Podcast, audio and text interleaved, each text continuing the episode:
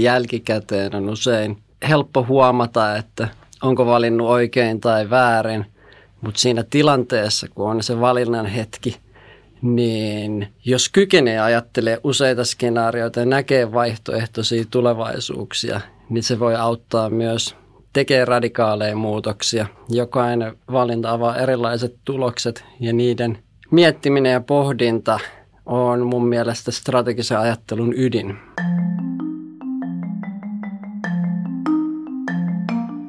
Maailma muuttuu kiivasta tahtia ja ennakoitavuus on heikkoa. Tiedämmekö, mitä huominen tuo tullessaan, vaikka yrittäisimme varautua erilaisin keinoin arvaamattomimpiinkin tilanteisiin? Se maailman kulku, johon olemme tottuneet, muuttaa nyt muotoaan ja siinä samassa myös työ muuttuu ja syntyy uusia mahdollisuuksia. Tässä jaksossa opimme ihmisenä olemisen yhdestä perusasiasta, tunteista. Meillä on ilolla strategian seurassa strategisten tunteiden tulkin professori Timo Vuoren kanssa. Tervetuloa. Kiitos paljon, tosi kiva olla täällä. Kerrotko meille aluksi, että mikä tekee Timosta Timon? Ehkä tärkein piirre, mikä on sellainen, että mua raivostuttaa ihan hirveästi, jos asioita tehdään epäloogisella tai tehottomalla tavalla. Ja tämä on sitten monella tapaa kytkeytyy tähän monintohimoon tutkia strategiaa ja tunteiden roolia strategiassa. Onko tämä epäloogisuuksien sietämättömyys myös sun elämän tarkoitus vai löytyykö sieltä taustalta jotain syvempää? Itse asiassa mä ajattelen, että elämällä ei ole tarkoitusta. Että mun, mun maailmankuvassa ää, meidän toiminta on pitkälti seurausta erilaisista sattumista, on, on niin kuin ihan fy, fysiikan lait ja niiden seurauksena tapahtuvat sattumukset sitten on biologisia ja sosiaalisia juttuja, mitkä ohjaa meitä ajattelee tietyllä tavalla, tekee tiettyjä valintoja. Ja sitten meillä on erilaisia tavoitteita tai haaveita, mitkä ohjaa meidän toimintaa, mitkä viime kädessä perustuu siihen, että me on sattuman kautta opittu arvostaa tiettyjä asioita ja niiden tavoittelu tuo meille mielihyvää. Tänään puhutaan vähän tulevaisuuden johtamisesta ja strategioista – ja ennen kaikkea tunneympäristöstä ja tunteista osana johtamista ja strategiaa. Ne ovat kuuma aihe ja korostettu tällä hetkellä ensisijaisena opeteltavana taitoina, jotta organisaatio voi menestyä. Ja se, miksi tunnetaidot korostuvat nyt tällä hetkellä, liittyy tähän työelämässä meneillään olevaan murrokseen ja siihen, että on lisääntyvää digitalisaatiota ja globalisaatiota ja automaatio on lisääntynyt ja entistä verkostoituneempaa ja vähemmän rutinoitunutta elämää ylipäätänsä, mitä ihmiset elävät. Ja työelämän murros luo myös muutosympäristön ja samalla tunneympäristön muutoksen, jossa meidän on sitten uudistettava meidän toimintatapoja. Niin mitä nämä tunnetaidot työelämässä oikein ovat? Ehkä jos lähdetään historiasta liikkeelle, niin – tunteet on toki aina ollut tärkeitä ja sitten niiden, tiedos, niiden vaikutuksen, vaikutuksia on alettu tiedostaa yhä enemmän ja sitten on alettu myös tiedostaa sitä, että miten huonot keinot säädellä tunteita voi johtaa ongelmiin. Että aikaisemmin on ollut rankka työviikko ja sitten on dokattu kaksi päivää ja sitten on palattu töihin ja sitten sairastuttu 5 60 ja päätetty kaikenlainen kasvaminen siihen mennessä. Ja ehkä nykyään tosiaan tämä työelämän kovempi kilpailu ja uudet mahdollisuudet ei enää mahdollista tuon perinteisen coping käyttöä. Ja sitten toisaalta, kun tietotyön rooli on lisääntynyt, niin aivojen suorituskyky on yhä tärkeämmäksi tullut ja tunteet vaikuttaa siinä monella eri tapaa.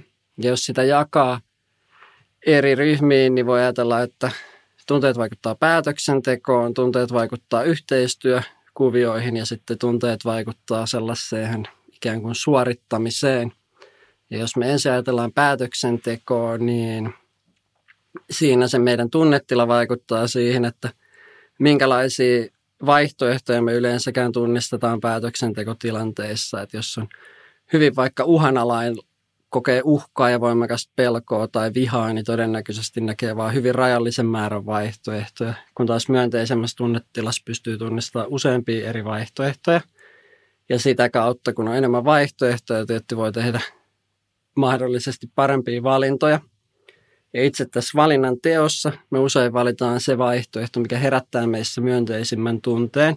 Myös sitä ikään kuin rationaaliset päätöksentekijät toimii tällä tavalla – mutta heillä se myönteinen tunne tulee siitä, että he näkee sen, että mitkä on ne eri vaihtoehtojen pitkän aikavälin todennäköiset seuraukset ja pystyy kuvittelemaan ne kohtuu eläväisesti, niin sitä kautta he kokee myönteisiä tunnetta sitä rationaalista vaihtoehtoa kohtaan. Ja tässä päätöksentekoprosessissa sitten se kyky tunnistaa, että mistä omat tunteet tulee. Tuleeko ne niistä vaihtoehdon relevanteista seurauksista vai tuleeko ne jostain – pienemmistä asioista vaikuttaa siihen, että tukeeko tunteet hyviä päätöksiä vai onko ne sitä vastaan. Yhteistyökuvioissa taas, mitkä nyt erityisesti ekosysteemien aikana on lisääntynyt ja myös organisaatioiden sisällä, kun toimitaan verkostomaisemmin ja itsenäisemmissä tiimeissä tai matriiseissa, niin se kyky saada voitettua ihmiset omalle puolelleen tai luotua hyviä yhteistyösuhteita tai kumppanuuksia – on paljon tunneperusteista, koska ihmiset haluavat pääasiassa työskennellä sellaisten ihmisten kanssa, joista he pitävät ja joihin he luottavat ja joiden osaamiseensa he, osaamiseen he luottavat. Ja iso osa näistä vaikutelmista syntyy tunteiden kautta. Ja siinä käytännössä kaikki tällaiset epäformaalien verkostojen muodostumista selvittäneet tutkimukset on näyttänyt, että se tunteiden vaikutus on suurempi kuin vaikka objektiivisen osaamisen vaikutus siihen, että kuka tekee yhteistyötä kenen kanssa. Ja siinä on sitten eri keinot, millä tavalla näitä tunteita voi johtaa, että kun kohtaa toisen ihmisen tai yhteistyökumppanin, että ottaa hänen näkökulman huomioon, puhuu tavalla, joka resonoi hänen kanssa ja totta kai myös näyttää itse myönteisiä tunteita eikä käyttäydy ilkeästi tai ylimielisesti. Ja kolmas kategoria oli tosiaan tämä itse toteuttaminen ja sitä tukevat tunteet. Usein se on vaikka sitoutumisen tunnetta strategiaan tai innostumista siitä organisaation missiosta. Ja nämä sitten saa ihmiset tekemään asioita ta- tarmokkaammin, tehokkaammin ja usein myös luovemmin silleen, että he myös miettii, mikä olisi yrity- millä tavalla tätä ohjetta voi soveltaa niin, että se olisi yritykselle parasta – mutta aina se ei tietenkään ole positiivinen tunne, että joissain tilanteissa myös tietynlainen pelko voi olla sitä tekemistä tukeva tunne, että jos me pelätään, että kilpailija menee meistä ohi, niin se saattaa motivoida meitä tekemään asioita tarmokkaammin. Ja miten näitä tunteita voi sitten usein luoda, niin esimerkiksi merkityksellisyyden tunnetta voi lisätä sillä, että näyttää ihmisille sen heidän työnsä seurauksen, erityisesti miten se auttaa muita ihmisiä, koska se luonnollisesti herättää sitten myönteisiä tunteita tai kuvaamalla sitä isompaa kokonaisuutta, johon heidän työnsä liittyy.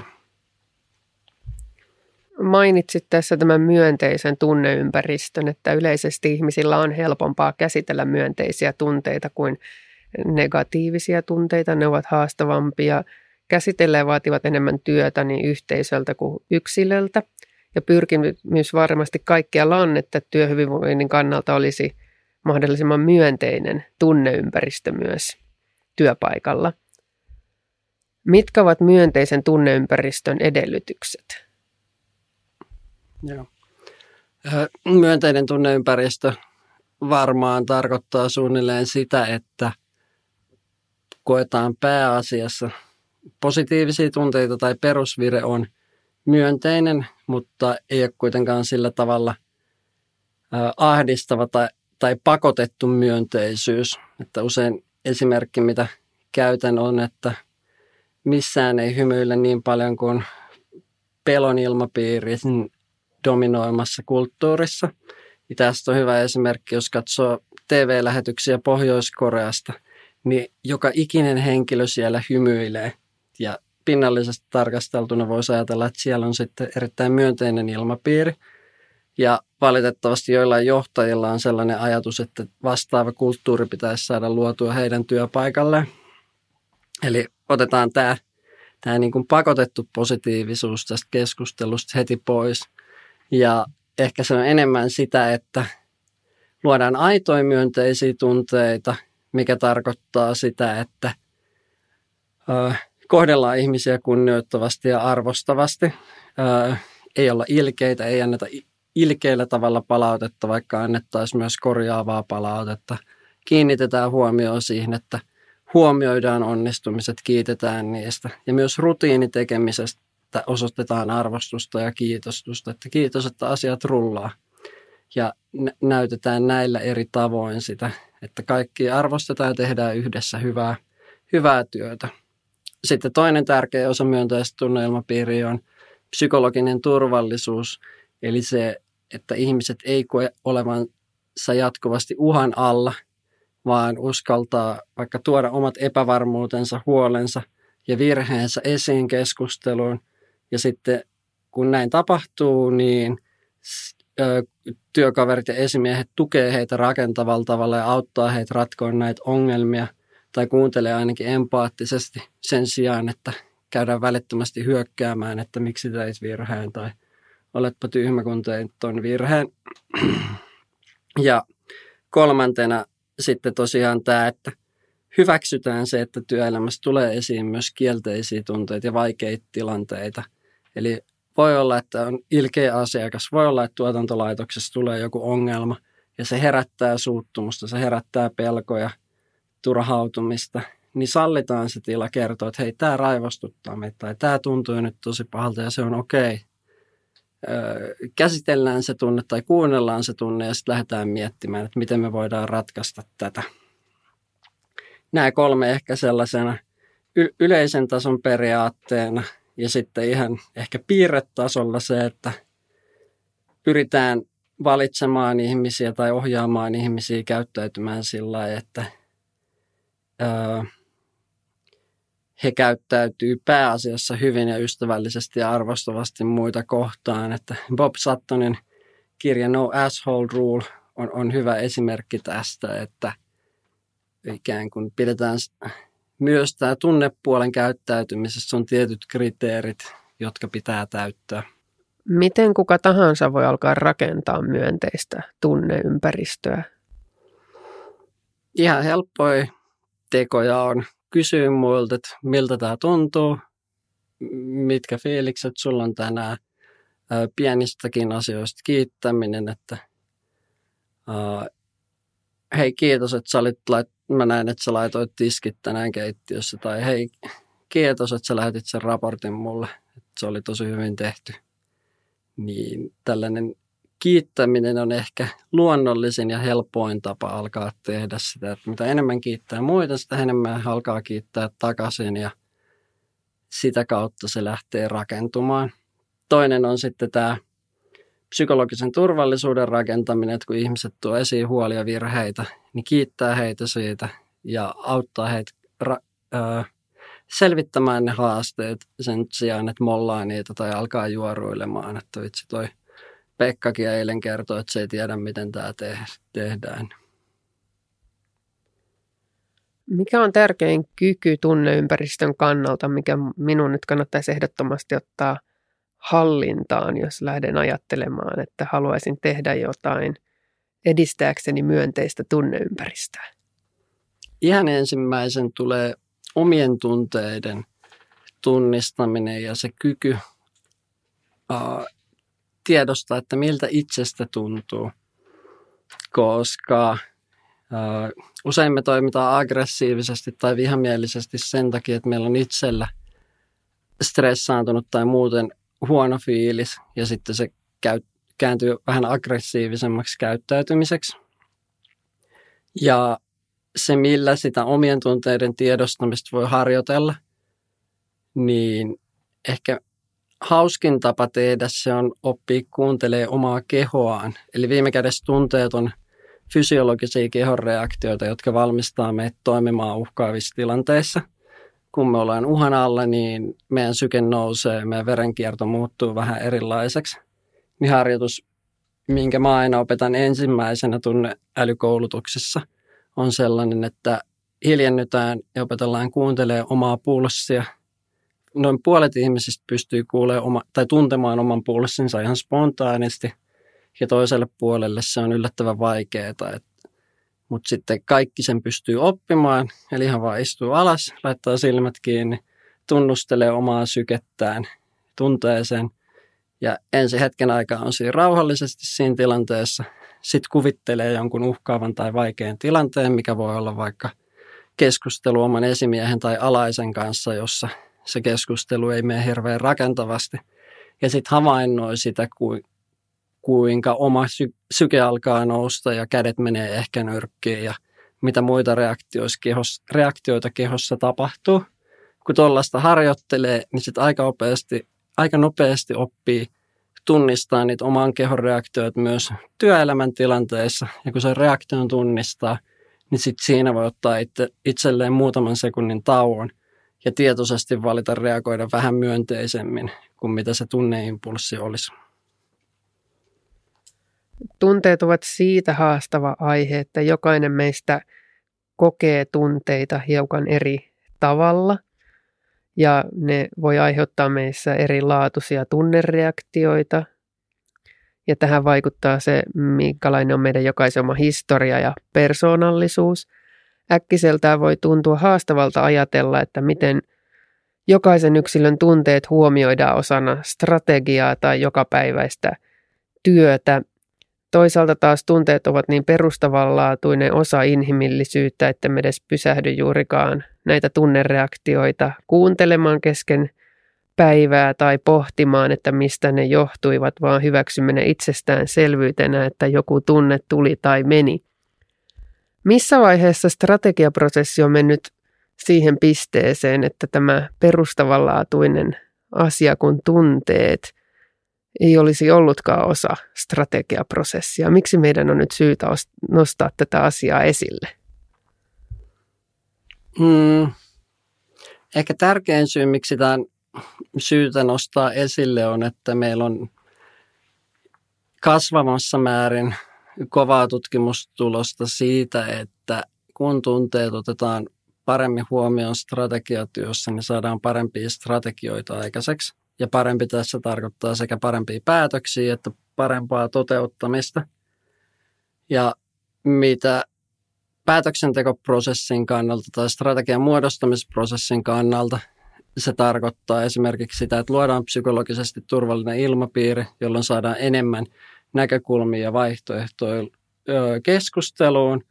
Ja sitten kun arvioidaan strategisia vaihtoehtoja – niin käsitellään niitä sen verran perusteellisesti, että osat, opitaan erottamaan ne ikään kuin olennaiset tunnereaktiot ja epäolennaiset tunnereaktiot eri vaihtoehtojen suhteen ja sitä kautta valita se, mikä pitkällä aikavälillä todennäköisimmin johtaa parempaan tulokseen – analogisesti strategiaprosesseissa saatetaan innostua tai vihastua tietyistä yksityiskohdista ja sitä kautta kadottaa se isompi, isompi tai rationaalisempi kuva ja sen takia tehdä vääriä valintoja. Se ei tietenkään noin niin kuin yksi oikosta, kun mietitään yrityksen strategiaa, siihen liittyy yrityksen identiteetti, siihen liittyy johtajien omat ambitiot ja omat taustat ja mahdollisten kumppaneiden ja tuotteiden piirteet – että mitä voi olla innostavaa ja kiva tehdä. Mutta kun niitä käsitellään ja eksplikoidaan tarpeeksi, niin sitten siitä saadaan ikään kuin suodatettua pois se sellainen tarpeeton tunnereaktio. Ja sitten toteuttamisen kannalta, niin jo siinä strategioiden valintavaiheessa on mahdollista ottaa huomioon myös se, että – mitkä näistä vaihtoehdoista todennäköisesti innostaa meidän henkilöstöä, mitkä taas tuntuu vastenmielisiltä. Ja jos ne on suunnilleen muuten samantyyppisiä ne valinnat, niin sitten todennäköisesti kannattaa valita se innostavampi suunta. Ja toteutuksen aikana itsessään on, on mahdollista toteuttaa ne, tehdä ne toimenpiteet enemmän tai vähemmän kivuliaalla tavalla. Ja lähtökohta on se, että kun miettii strategian toteutusta, niin voi ajatella sitä, että jokainen mahdollisuus on uhka. ikään kuin sloganina vaan itselleen, että muistaa sen, että aina kun me tuodaan jotain uutta, niin se on uhka jollekin. Ja miettii, että mitä uhkia tämä herättää ja millä tavalla me voidaan vähentää niiden uhkien kokemusta. Ja sitten toisaalta, miten me voidaan lisätä niiden valittujen suuntien merkityksellisyyttä. Sä olet monta kertaa maininnut tässä jo merkityksellisyyden tunteen. Ja tunteilla on iso vaikutus yksilön motivaatio ja suoriutumiseen työssä ja myös yksil, tota, yksilön privaattielämässä. Työelämän murros johtaa siihen, että ihmisen inhimilliset taidot tulee korostumaan työnteossa ja tämmöisiä taitoja on muun muassa tunteet, jotka on ihmisen vahvuus ja niiden huomioon ottaminen on välttämätöntä tulevaisuudessa, jos ei sitä nyt jo tee, niin kuin mainitsis, että sen pitäisi olla osa kuitenkin ihan perusasioita johtamisessa. Itsemääräämisteorian mukaan ihmisellä on kolme psykologista perustarvetta, joiden rooli on sisäsyntyisen motivaatio ja hyvinvoinnin kokemisessa merkittävä ja nämä psykologiset perustarpeet ovat autonomia, kyvykkyys ja yhteenkuuluvuus. Mikä vaikutus perustarpeiden täyttämisellä on työyhteisöön?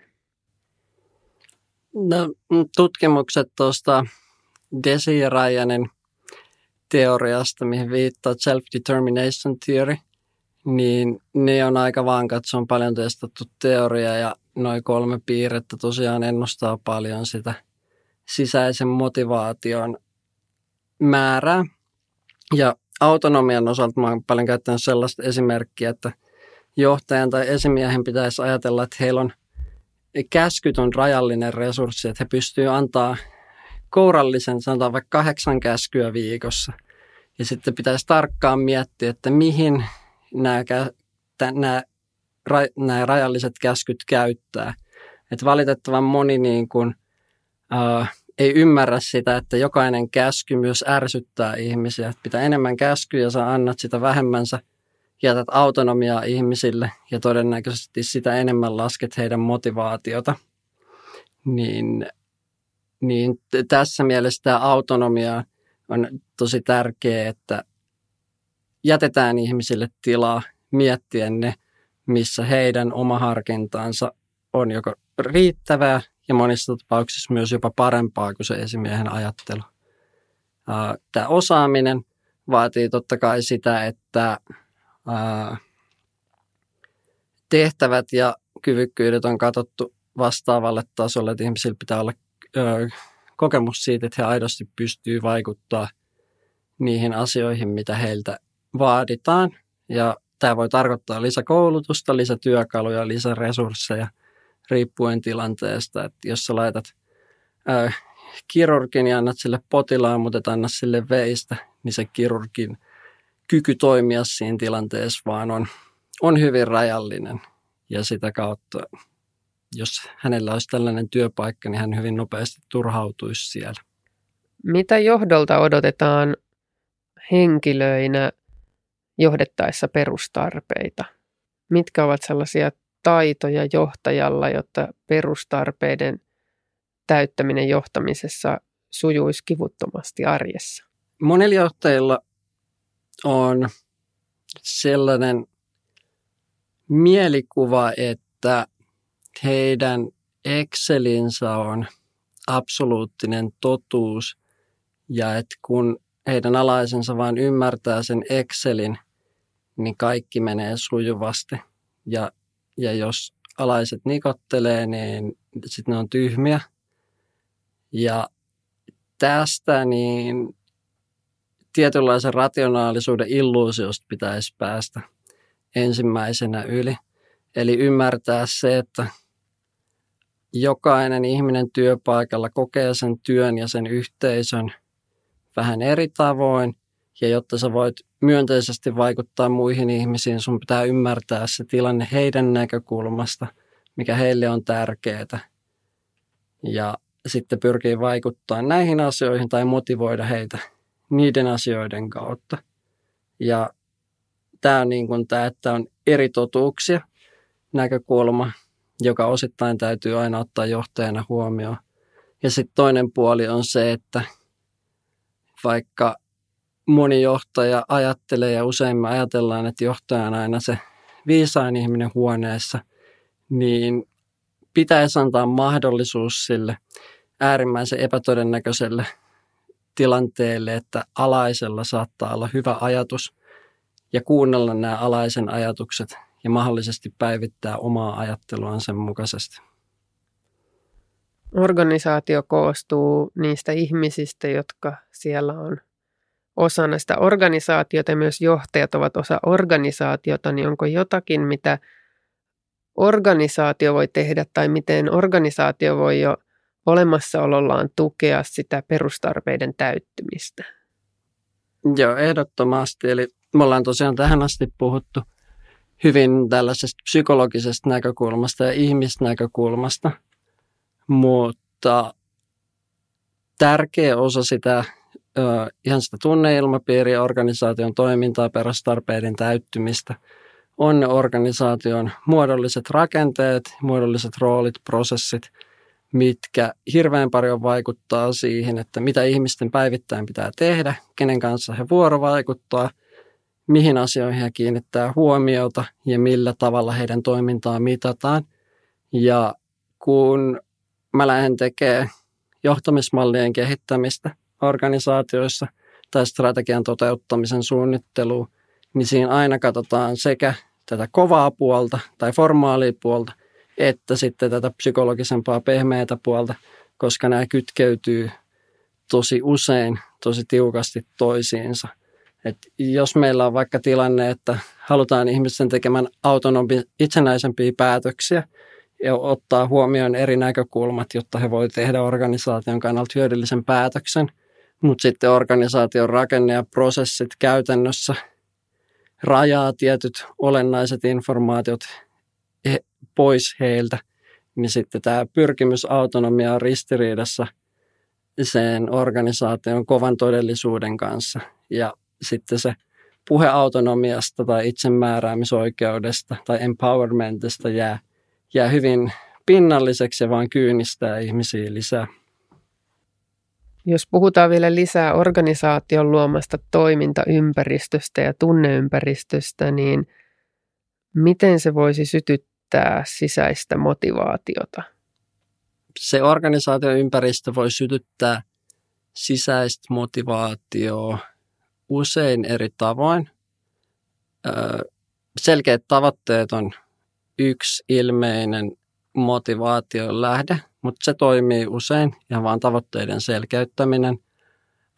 Sitten toinen, toinen on tietenkin tämä itseohjautuvampien tiimien luominen, mikä käytännössä tarkoittaa sitä, että määritellään reunaehdot sille, mitä tiimit saa tehdä ja mitkä on heidän tavoitteet, mutta annetaan heille enemmän vastuuta siitä toimintatavan kehittämisestä. Hmm. Kolmantena merkityksellisyyden luomisen kannalta on näkyvyyden lisääminen asiakkaaseen ja muihin sidosryhmiin. Eli se, että ihmiset tulee tietoisemmiksi oman työnsä vaikutuksesta ja tuloksista. Tässä jaksossa opimme professori Timo Vuorelta tunteiden merkityksestä ja työn tulevaisuuden taidoista – Digitalisaation ja globalisaation yhteisvaikutus on suuri, kun puhutaan työn ja talouden murroksesta ja niihin vaikuttavista tekijöistä. Ja pelkästään työn tekemisen tavat eivät muutu, vaan myös työn tekemisen sisältö muuttuu, jolloin tarvitaan uusia toimintamalleja. Strategian kannalta tämä tarkoittaa, että on enemmän dataa käytettävissä, joka on kaikkien ulottuvilta, ulottuvilla – joka vaatii enemmän laatua. Ja toisaalta ne, ketkä todellisuudessa tekevät strategian todelliseksi, ovat työntekijät. Ja oletetaan, että tunnetaidot ja tunneympäristö olisi korostetussa asemassa, koska digitalisaatio vaikuttaa kuitenkin ennen kaikkea prosessien tehostamiseen ja datan kautta sitten tämän yrityksen tilanteen tai organisaation tilanteen arviointiin mikä jää ihmisen tuottamaksi arvoksi työelämässä? No ensimmäisenä tekee mieli sanoa, että ihmiset on edelleen niitä, ketkä ajattelee, että tekoäly pystyy yhä monimutkaisempiin operaatioihin ja analysoimaan isompia datamassoja, tekee tietynlaisia automaattisia päätöksiä. Mutta jos me ajatellaan vaikka Uberin laajentumista, niin heillä algoritmit tosi tehokkaasti pystyy ennustaa sen, että kuinka nopeasti nämä autot kulkee eri reittejä. Mutta sitten kasvua Uberille on tuonut myös siirtyminen pakettien toimitukseen, ruoan toimitukseen ja vaikka itseohjaaviin autoihin. Ja yhtään näistä loikkauksista ei ole tekoäly ehdottanut. Että se on ihan sama, kuinka kauan sä analysoit sitä, että miten taksikyyti voidaan tehdä vähän nopeammin tai luotettavammin. Ja vaikka se olisi miljardi datapistettä siinä, niin se ei ehdota sulle, että hei, samalla lailla voi kuljettaa paketteja. Niin yksi iso rooli ihmisillä on toi kyky tunnistaa uusia mahdollisuuksia ja ajatella yli sen, sen nykyisen toimintalogiikan. Ja sitten toinen on se, että vaikka tekoäly ja data mahdollistaa yhä enemmän asioiden mittaamisen, niin ihmisillä on vielä ylivertainen kyky ajatella kontekstia ja tulkita sitä, että päteekö nämä tekoälyn tekemät suositukset just tässä tilanteessa vai ei. Et luovuus ja kontekstuaalisuus on sellaisia, mitä ihmiset tuo. Sitten toteuttamismielessä robotit totta kai tekee tehokkaammin ison osan asioita, mutta niissä asioissa, missä robotit ei, ei pysty tuottamaan hyvää palvelukokemusta tai yhteistyötä tai riittävän ja hienovarasta palvelua, niin ihmisillä merkittävä rooli. Ja mone, moni tuote ja toimiala kasvaa sen takia, että yrityksen työntekijät ja johtajat siellä yrityksen sisällä on innostuneet siitä asiasta ja vie sitä eteenpäin ja kehittää sitä eteenpäin. Ja sitten myös se, että asiakkaat kokee sen innostavana ja mielekkään. Mitä hyötyä olisi korostaa luovuutta ja inhimillisyyttä ja ottaa nämä tosissaan strategisiksi painopisteiksi esimerkiksi nämä ihmisten luontaisten taitojen korostaminen? Luovuusstrategiatyössä on aina ollut tärkeä asia ja se luovuuden puute on iso syy monien yrityksien epäonnistumiselle tai hitaalle kasvulle. Eli strategiatyössä luovuus voi tarkoittaa ehkä tärkeimpänä sitä, että osataan luoda uusia vaihtoehtoja. Että osataan kuvitella, että aikaisemmin meidän yritys on tehnyt tätä yhtä tuotetta tai ollut tässä yhdellä toimialalla.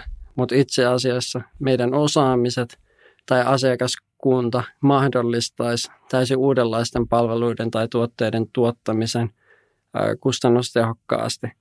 Ja tämä luova oivallus itsessään voi siirtää yrityksen paljon korkeammalle toimintatasolle tai parempiin tuloksiin. Yksi hyvä esimerkki tästä on Amazon, jota ajatellaan superanalyyttisesti johtavana firmana, mutta kuitenkin heidän tämä kasvupolku on täynnä luovia oivalluksia, jotka on, ei ole ollut datapohjaisia, vaan perustunut ihmisten kykyyn ajatella luovasti. Ja sitten totta kai pienemmässä mittakaavassa luovuus on usein keskeinen osa ongelmanratkaisua – että kun meillä on erilaisia teknisiä haasteita, niin se vaatii luovia oivalluksia, että ne saadaan korjattua ja asiat saadaan toimimaan. Mitä haluaisit oppia seuraavaksi? Se on aihealue, joka kiehtoo mua, että miten äh, esimerkiksi strategia-workshopeissa voidaan enemmän hyödyntää kehon käyttöä, eli ihan niin kuin pieniäkin, pientäkin liikkumista ja rituaaleja ja temppuja, että aina on käyty avannossa ja tämmöistä, mutta että minkälaiset fyysiset harjoitteet parhaalla tavalla tukis strategiatyön eri vaiheita, kuten sitä luovaa vaihtoehtojen luomista tai sitten kriittisempää vaihtoehtojen vertailua ja analyysiä. Mikä on ollut erityisesti sinuun vaikuttava teos, joka on auttanut eteenpäin strategisessa ajattelussa? Ihan viime aikoina Kaksi suurinta inspiraation lähdettä on ollut klassikkoelokuva Kummeli kultakuume. Ja erityisesti tämä kohta, kun siinä on siis ää, sota-aikana Lappiin jäänyt ää, kultasaalis, jonka yksi näistä hahmoista on syönyt ja sitten ää, jättänyt exit-prosessin kautta sinne piiloon. Ja nämä käy keskustelua, että kuinka paljon sitä kultaa voi löytyä sieltä riunalta. Ja sitten se, että no se riippuu siitä, että kuinka paljon kultaa on syönyt. No kuinka paljon kultaa voi syödä? Se riippuu siitä, kuinka paljon kultaa voi löy- ö, on löytänyt. No kuinka paljon kultaa voi löytää? En mä tiedä. Ethän sä tiedä mitään. Mutta tämä on usein kuvaa sitä, että miten me muodostetaan oletuksia strategiatyössä. Että me ymmärretään se, että joku tietty muuttuja on tosi tärkeä meille. Ja sitten me voidaan siitä johtaa, että mikä sen muuttujan takana on ja mikä sen muuttujan takana ja mikä sen muuttujan takana on. Mutta viime kädessä siellä jossain tulee vastaan se epävarmuus, jossa meidän on vaan luotettava siihen jonkinnäköiseen karkeeseen arvioon. Ja vaikka nämä on kaikki hauskoja juttuja, niin minusta ehkä tärkeintä tai se strateginen ajattelu viime kädessä on niin ykselitteistä ja ää, yksinkertaista, että sitä, se, että sitä pystyy nähdä arjen tilanteissa ja sitä kautta sitten tuomaan myös isompiin prosesseihin on ää, hieno juttu. Siinähän oli strategista oivallusta kerrakseen. Kiitos Timo tästä opettavaisesta tunteiden ja strategian kytköksiä avaavasta juttutuokiosta. Yes, kiitos paljon. Minä olen Anne-Marie Brink-Paasius. Opimme jälleen seuraavissa jaksoissa yhdessä lisää strategiasta. Sillä välin, mikäli strategia ja johtamisen sisällöt kiinnostavat sinua, niin käy tutustumassa Suomen strategisen johtamisen seuran toimintaan osoitteessa ssis.fi.